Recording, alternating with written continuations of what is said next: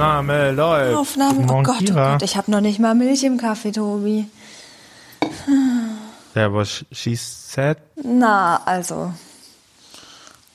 Also, Ähm, ja, wir haben exakt äh, vier, 16 Minuten Zeit.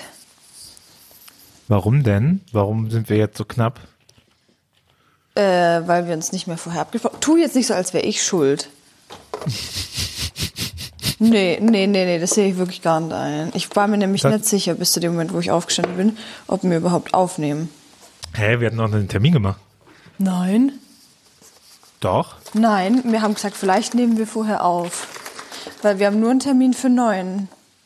Sie, seht ihr, und deswegen machen wir vorher ein Vorgespräch, damit ihr nur die sympathischen Seiten von uns mitbekommt. Und jetzt bekommt ihr natürlich unser wahres Gesicht. Das hier, das ist quasi nicht der Podcast, sondern nur das Vorgespräch. Es gibt heute einfach nur das Vorgespräch als Podcast. Das stimmt ja so gar nicht, weil wir sind ja auch im Podcast ganz oft nicht sympathisch. Also, das, da würde ich jetzt bitte, da, also ich möchte da nicht im Wir das gesprochen haben. Ja, ich finde auch, Der- du bist manchmal nicht Ich sympathisch. bin einfach auch ein sympathischer Typ. Allein diese Aussage katapultiert mich auf das Sympathielevel 500. Oh, jetzt bist du einfach noch ein Jahr älter. Das ist auch schon wieder nicht zu glauben, ne? Ja, eine Schnapszahl. Dafür habe ich Echt? erstaunlich Bist du wenig schon Schnaps 33? getrunken. Yes, das, ich weiß, das sieht man mir nicht an, weil ich Ach ja, doch, stimmt, ja klar, weil ich war jung 23. geblieben bin. Mm. Prost. Hättet ihr das gesehen, wie synchron wir gerade getrunken haben, dann hättet ihr euch auch echt alle gefreut, sage ich euch. Theoretisch können Sie es sehen, weil ich habe eine Videoaufnahme gemacht. Jetzt! Ja, halt so das hier. Weil die Idee ist ja noch immer, irgendwann, weißt du, Kira, irgendwann starten wir mit coolen Reels durch. Ja, das ist mir schon klar, aber damit können wir doch nicht durchstarten, wenn ich äh, seit zehn Minuten aufgestanden mit meinem Handy und einer Ja. Kaffeemaschine durch die Gegend wackel. Ich denke mir einfach, man muss schon mal. Material sammeln. Ich, wer soll das schneiden? Ich schneide es ja jetzt eh nicht. Aber dann hat man schon mal. Okay, dann haben wir jetzt Material. Dann haben wir jetzt Material, zum Beispiel, wie wir synchron trinken. Es ist so schön, mein Gott. Ey, oh Gott, oh Gott, wenn ihr wüsstet, wie wir hier die Podcasts im Aufnehmen. Wir haben so, ein- wir haben beide so richtig krasse Studien. Also so ausges ausgestopft mit Schaum, Schaumstoff und ein fettes Mikrofon und hinten so eine Neonleuchte und so. Das ist schon richtig, richtig krass. Also was du da ins Wohnheim alles reingebaut hast, abgefahren. Ja, ich danke der katholischen Cut. Realität. Kira, wie geht's eigentlich mit der Aufnahme mit dem Mikrofon, was du bekommen hast für die Podcast-Aufnahme? Nein, jetzt pass auf, ich erkläre dir mein Leben, aber es ist schon wirklich ein bisschen peinlich, weil ähm, ich habe Wir nehmen jetzt zum vierten Mal hintereinander mit dem Handy auf, oder? Ja, weil jetzt ist aber das Problem, dass ich die Kopfhörer, die ich dafür benutze, weil das sind ja nicht die gleichen, die ich fürs Handy benutze, weil die ja einen anderen Anschluss haben. Ähm, und ähm, die Kopfhörer, die ich dafür benutze, ich sage jetzt mal spontan, habe ich sie gerade nicht gefunden. Es kann aber auch gut sein, dass ich sie komplett daheim habe liegen lassen, weil ich weiß, dass ich die irgendwo in der Küche platziert hatte. Ähm, das heißt, ich habe keine Kopfhörer fürs Mikro und dann geht es natürlich alles nicht. Die Kopfhörer an sich, wenn du wüsst, wie die aussehen, dann würdest du mich sowieso jedes Mal auslachen. Das merkst du nämlich wahrscheinlich gar nicht, weil das sind so ähm, In-Ears, aber bei dem einen In-Ear fehlt der Bobbel, weil ich den, ich verliere die immer. Ähm, das heißt, es ist richtig räudig. Ich kann die gar nicht mehr richtig beide benutzen. Ähm, aber ich bin da immer so, ähm, also bei solchen Sachen bilde ich mir richtig krass ein, dass es immer noch nicht legitim wäre, mir neue Kopfhörer zu kaufen, weil das ist halt irgendwie dann nicht nachhaltig oder so. Deswegen lebe ich oft richtig lang in so in solchen Zuständen so. Ja, mir geht's so mit Duschen. Das muss man aber auch, das muss man mal dazu sagen. Ich meine, es, man muss halt auch nicht, man muss einfach nicht jeden Tag duschen so. Geil. Ich war gestern beim Kickboxen, danach muss ich duschen. Ja, Es gibt, es ist unfassbar, wie krass man schwitzen kann und wie sehr das in kürzester Zeit stinkt. Möchte ich einfach mal anmerken. oh, Wenn man sich immer denkt, oh, warum boxen Leute oberkörperfrei oder mit so wenig Kleidung wie möglich am, am Körper? Und äh, ja, dann boxt doch weil auch mal oberkörperfrei. sinnvoll ist. Ähm, es gibt ja äh, Vorschriften. Du, ich muss kurz eine Nebeninfo loswerden. Würdest du bitte der Mira noch den Link schicken? Ja, das äh, mache ich. Wir haben nämlich gleich noch ein ähm, Gespräch. Das funktioniert ja bestimmt eh wieder nicht, weil ich nicht in den scheiß Raum reinkomme, gell? Hä, warum nicht? Das hat das letzte Mal schon nicht geklappt, so wie bei mir alles mit Technik geklappt. Und dann haben wir über das Podcast geredet. Ich merke schon, heute bist du echt. Aber ich, ich habe ein Thema. Ich habe ein Thema. Okay, sagt ein Thema. Wir haben noch zwölf Minuten. Und zwar, was hältst du eigentlich davon, dass die katholische Kirche jetzt Kohls Witwe hat? Also jemanden, der, ähm, der jetzt gegen alles feuert, nachdem der Mann gestorben ist und äh, alle Dokumente und, und die Hoheit über alles haben will. Die, die, äh, die Sache ist natürlich. Also, ich möchte. Der Trash-TV der katholischen Kirche, Georg Genswein. Äh, so, das ist so, so Prince Harry aus dem Vatikan. Prince Harry. Ähm, ja, aber Prince Harry hat man Sympathie für, möchte ich nochmal an. Ja, tatsächlich. Weil da um es ja geht, so hier, meine Frau wurde rassistisch beleidigt und die sind alle ganz schöne Snobs. Und ja. äh, man hat das Gefühl, Georg Genswein steht eher auf der Seite der Snobs. Ich möchte kurz eine kleine Anekdote aus der Uni dazu erzählen, bevor ich antworte. Ein Dozent von mir hat äh, gestern einfach, wir haben einen Text von dem Dozent besprochen und dann sagt er so, ja, Sie können jetzt Fragen stellen, Sie haben ja den Autor hier gerade vor sich. Äh, nicht so wie beim Katechismus, da können wir den Autor jetzt nicht mehr fragen. also ja, geil, danke schön.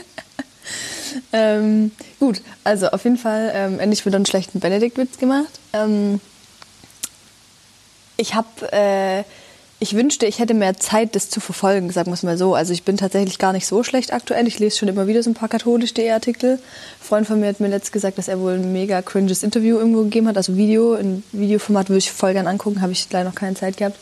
Ähm, meine letzte Erinnerung ist auch sein Auftritt in Verteidiger des Glaubens, weil ich den jetzt nochmal geguckt habe. Und da finde ich, wirkt er halt total, also normal, sage ich jetzt mal.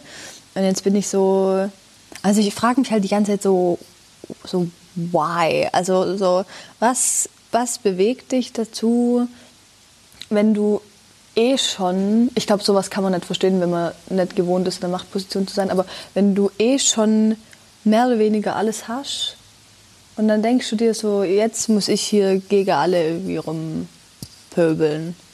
Ego ist halt ein bitcherig. Meine Fresse.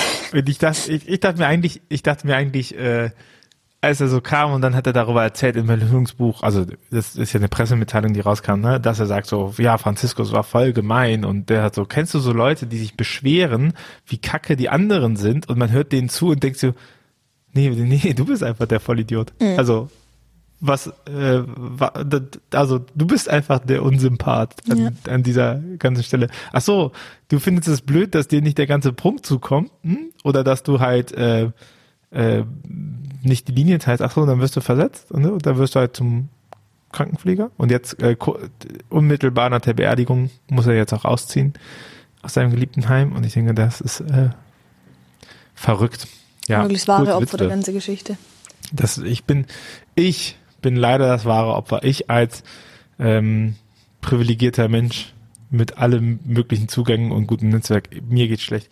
Ich, ich hab, mein Tipp ja. ist, mein Tipp ist, wir sehen hier eine Radikalisierungskurve. Äh, Genswein wird das gleiche tun, was vor ihm schon Müller gemacht hat mhm. oder Mixer.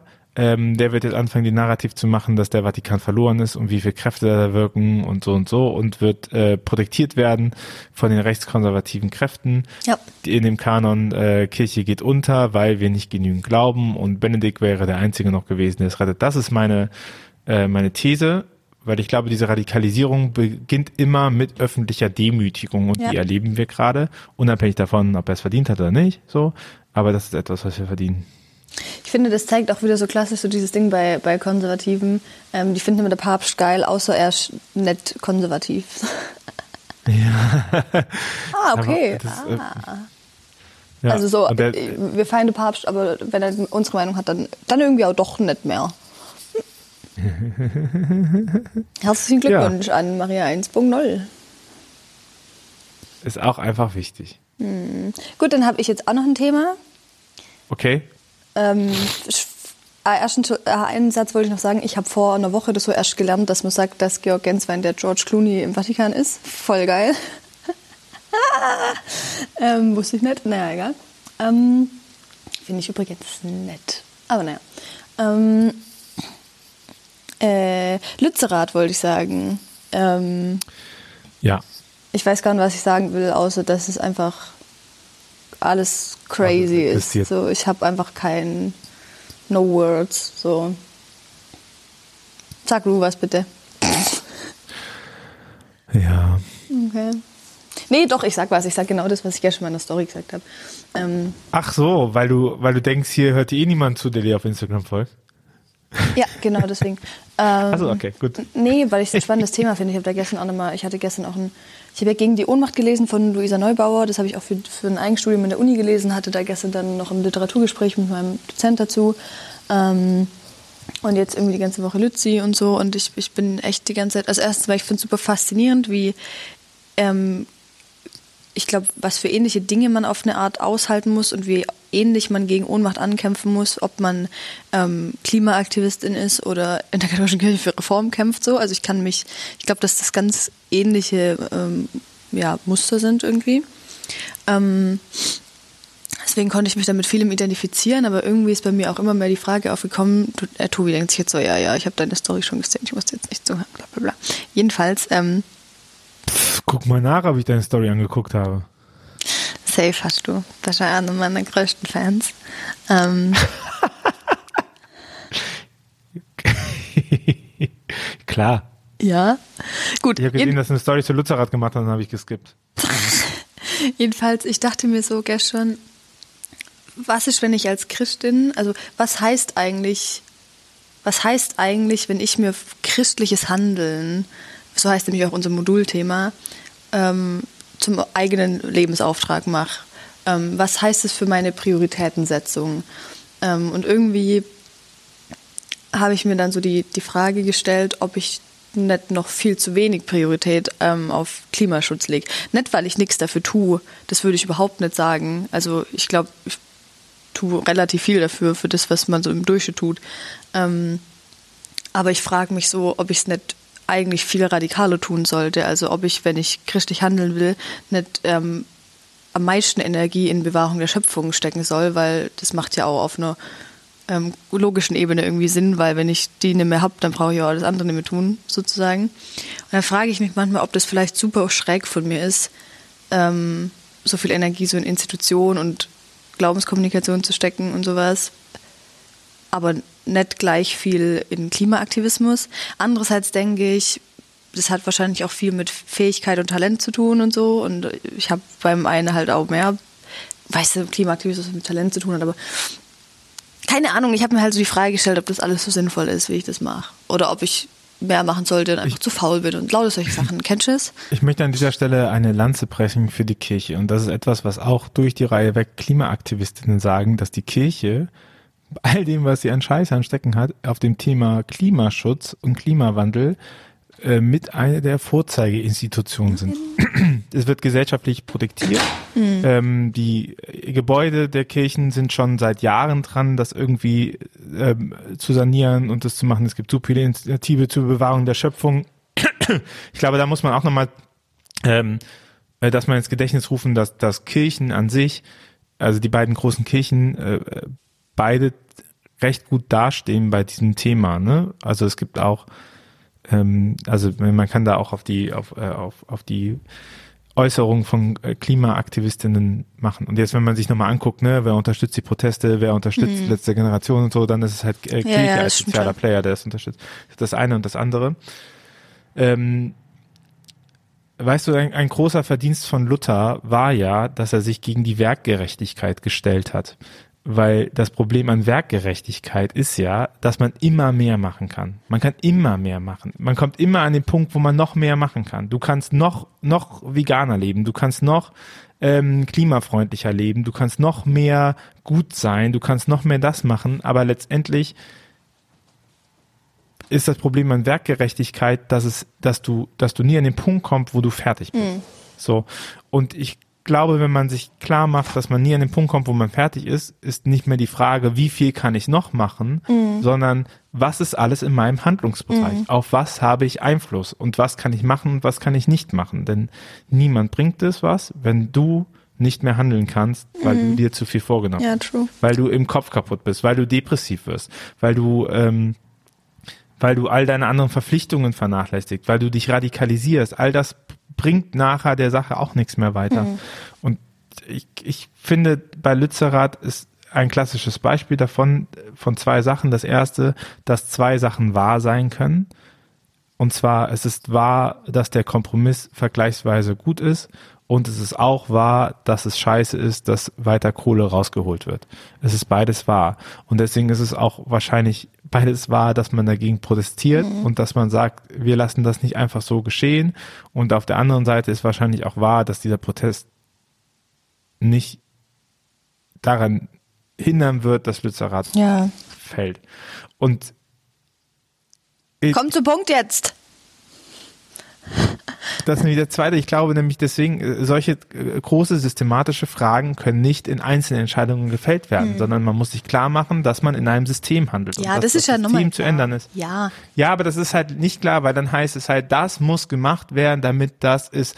Und wenn man so ein bisschen der Systemtheorie folgt, dann gibt es nicht die eine Sache, die geändert mhm. wird, damit sich alles ändert, mhm. weil es immer wieder was anderes kommt. Es kommt auch immer wieder andere Sachen rein. Und wenn wir wenn wir, wenn es uns um Klimaschutz geht, dann ist es natürlich toll, wenn man persönlich was dazu beiträgt und wenn das mehr Leute machen, umso besser.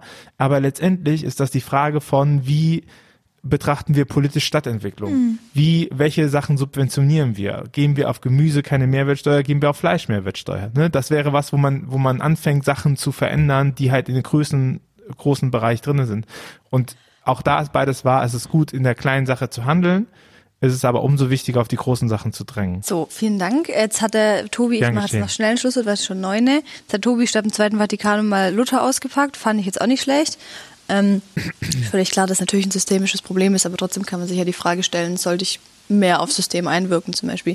Also ich denke jetzt gar nicht, muss ich eine Plastikverpackung mehr oder weniger kaufen, sondern eher müsste ich, ja, halt mehr aktivistisch sein. Ist auch egal, es ist nämlich neune, wir müssen nämlich weiter für was, wo ihr euch bestimmt auch bald dran freut. Ähm, ja. Titel für die Folge Tobi packt den Luther aus. Finde ich gut, das klingt auch spannend. Naja, gut. Okay, tschüss. Mach's gut. Ciao.